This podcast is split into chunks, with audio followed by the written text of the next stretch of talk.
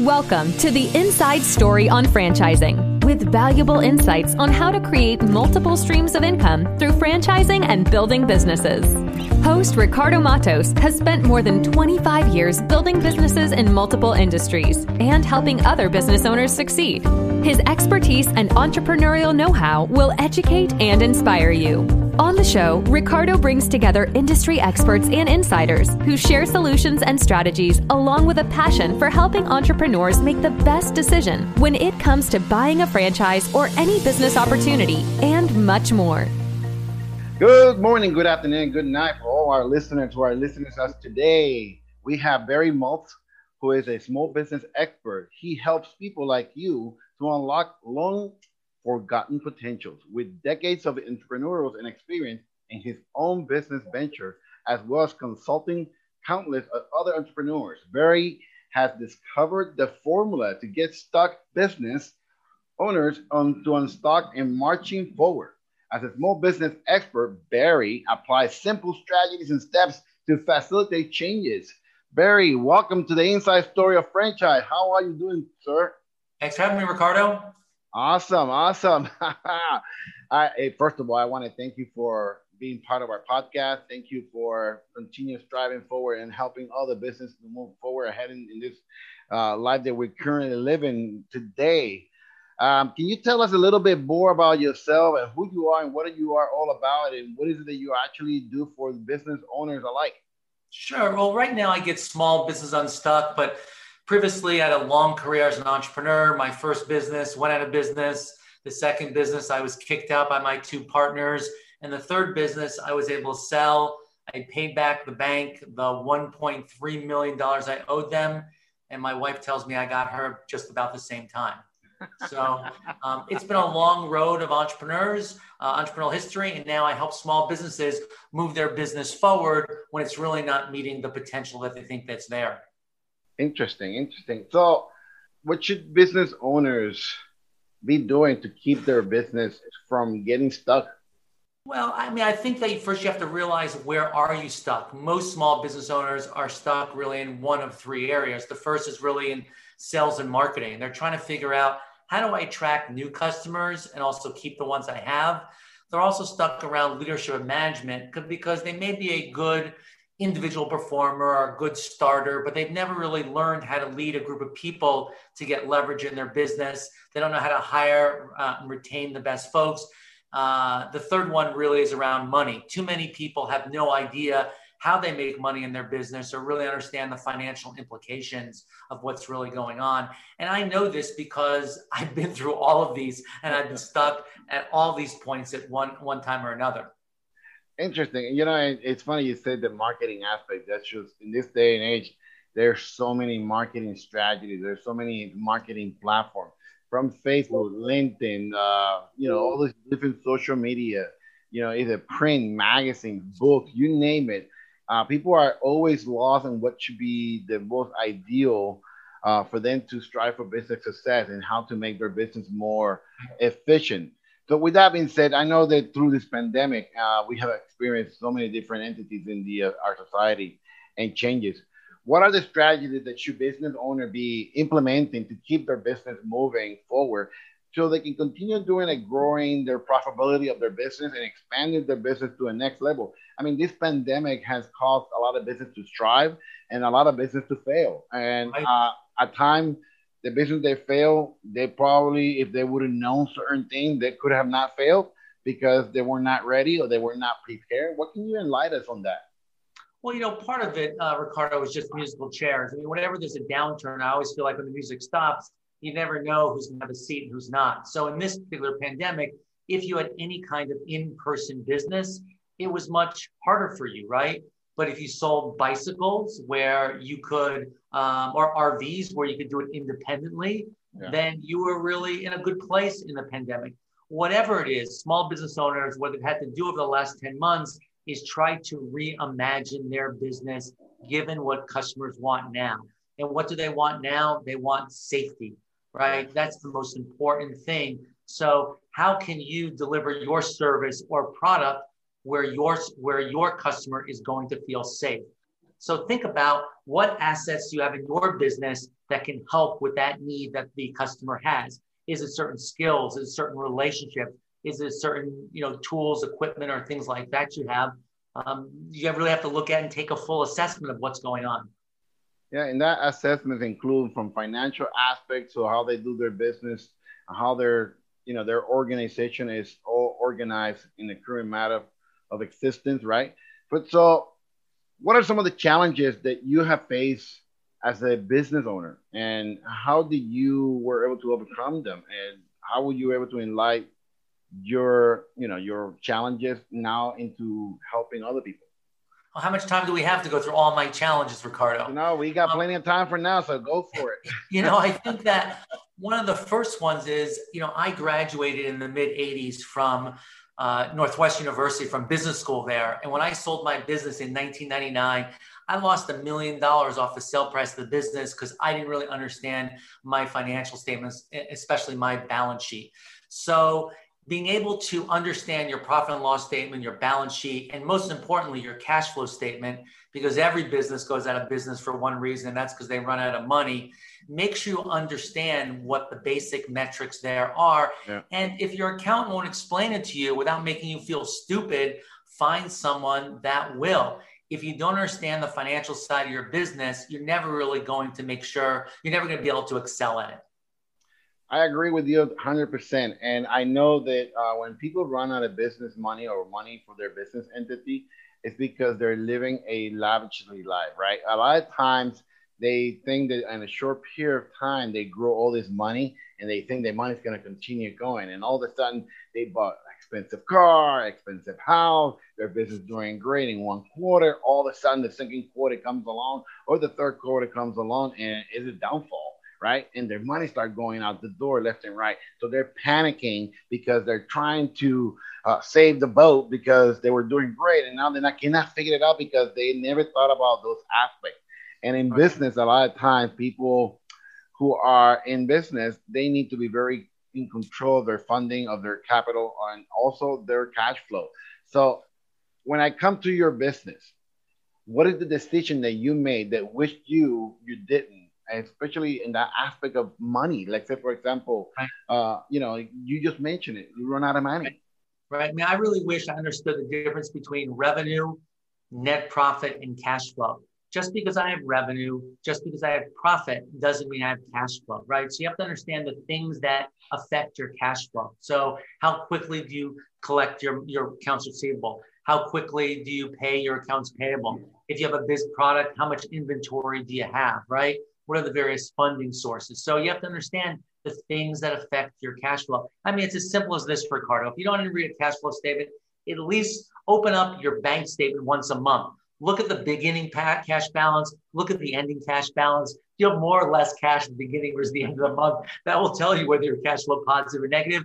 And most small business owners don't even do that. No, I, I agree. I remember giving advice to a good friend of mine who owns a um, uh, flower shop uh, slash uh, event planning event company. Okay, and she told me that that one shop was making her four bucks on the dollar. Like, and I'm like, okay, great, four thousand dollars. But when I evaluated her conditions of her business, she was actually spending fourteen dollars to make four dollars. She right. thought that she was making profit when in reality right. she was spending more money to only make four dollars. So the idea goal of a business that is striving and succeeding, the idea is that if you spend a dollar, you're making not one, not two, not three, but at least four or five that you can actually say, okay, I'm making three or four, five hundred percent profitability with the money that I'm spending from day by day or month by month and year by year. So that is a key essential analysis and strategy that people think because they make X amount of dollar profitability uh, one day or two days, and the long run may not necessarily be the case. So, I, one of the key advices that I tell people is uh, before you actually go spending the money, make sure that your numbers are meant to match all your expenses so you can see if you made profitability on that day, on that week, in that month. So, before you can do the next step level of integrating certain things to your business. So, that brings up a question for me. What do you know now that you wish you knew then? Well, what I wish I would have known now is that business is basically about people. I mean, a lot of people, when I was an angel investor, people would come to me and say, Barry, I've got a great idea for a business. What do you think? And I always said, businesses are not about ideas, businesses are about execution of those ideas. So if they're about execution, it's all about the people. I wish I would have realized when my two partners kicked me out of business that I shouldn't have gotten involved with two people that I didn't know your business is going to be successful if you have the right people, regardless of anything else.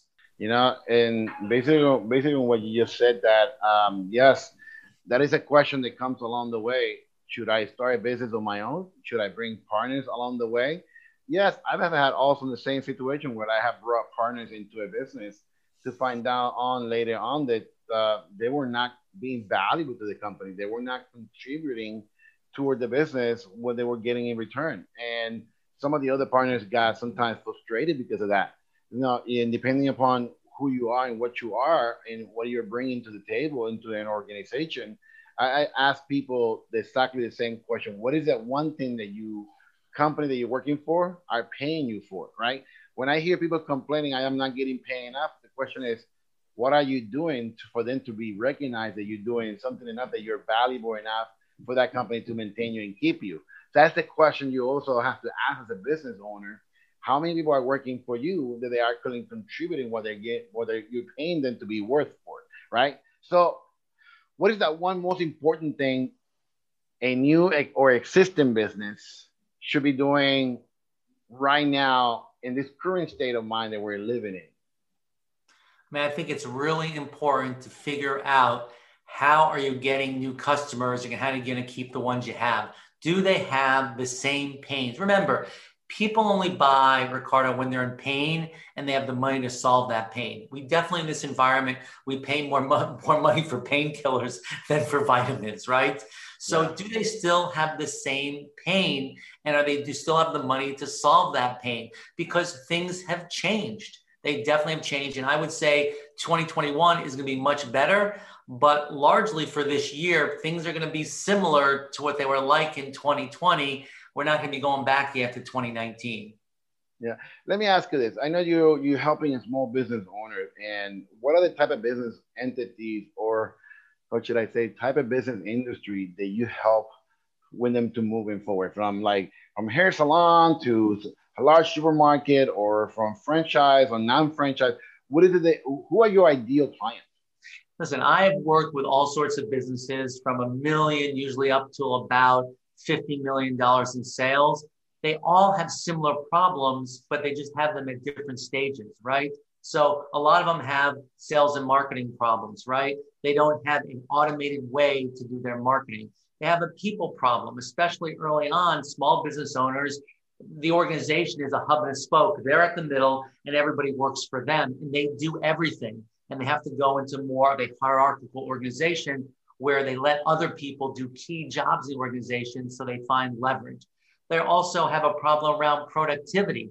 They always use time as an excuse that there is enough time, they can't get things done, but it really is a focus issue. And finally, another thing that always comes up is they're not focused enough on the customer experience. Remember, people really don't want to buy your stuff anymore. They can buy your stuff anywhere. It's what kind of personal experience do they have with you and your company that keeps them there, also evangelist for your business later on.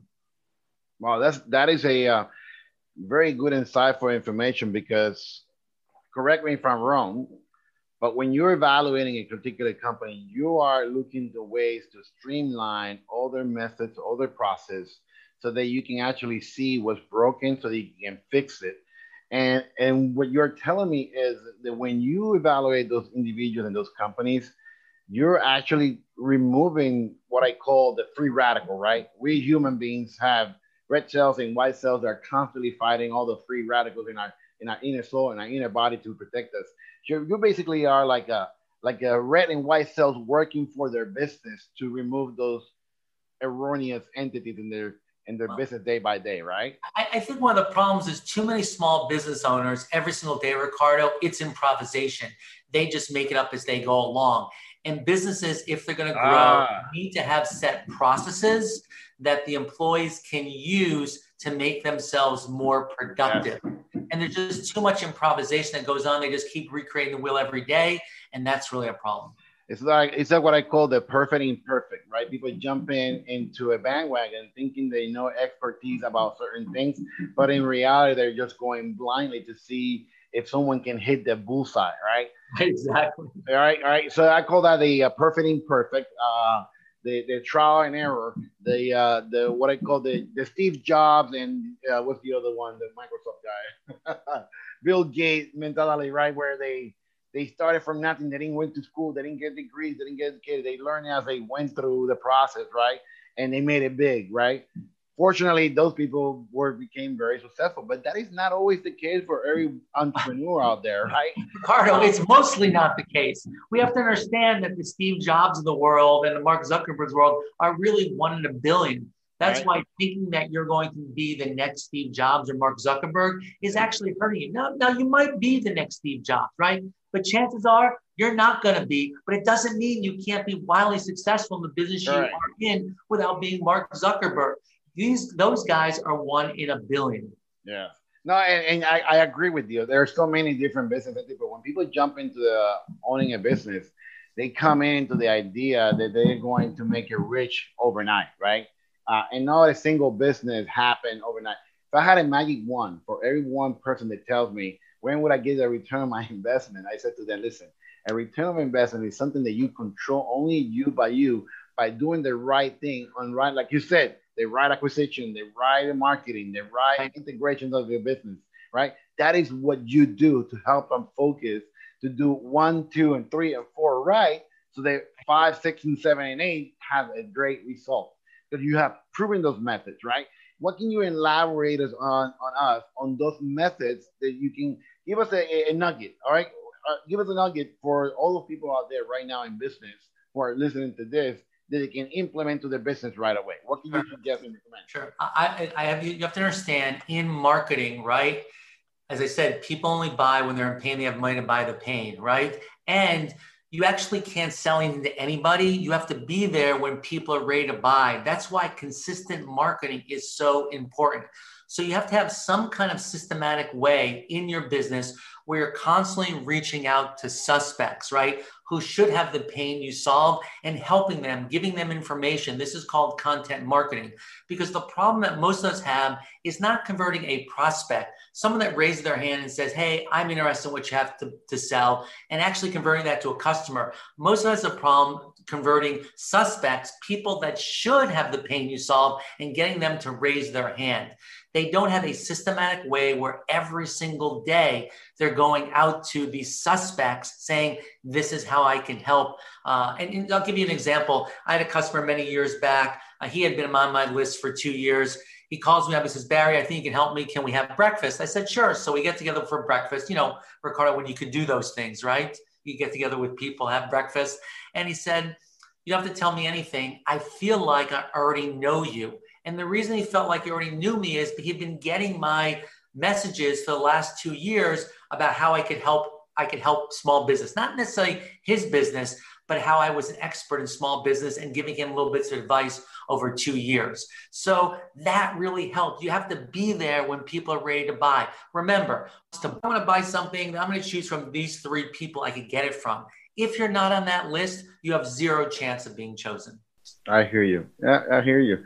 Yeah, hey, listen, Barry, we're running out of time, and but can you tell us with who work in our audience, uh, learn about you, find about you, and how that we can obtain information about you and who you are, and how can they elaborate more with emphasis in connecting with you?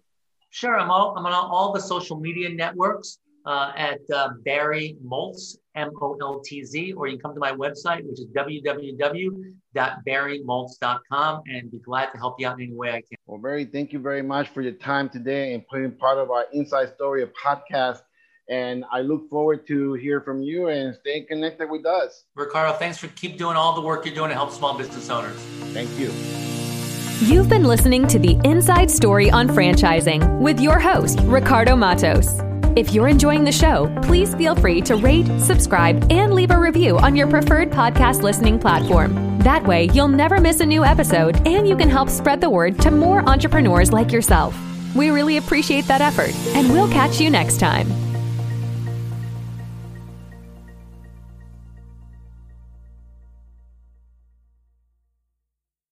This podcast is a part of the C Suite Radio Network. For more top business podcasts, visit c-suiteradio.com.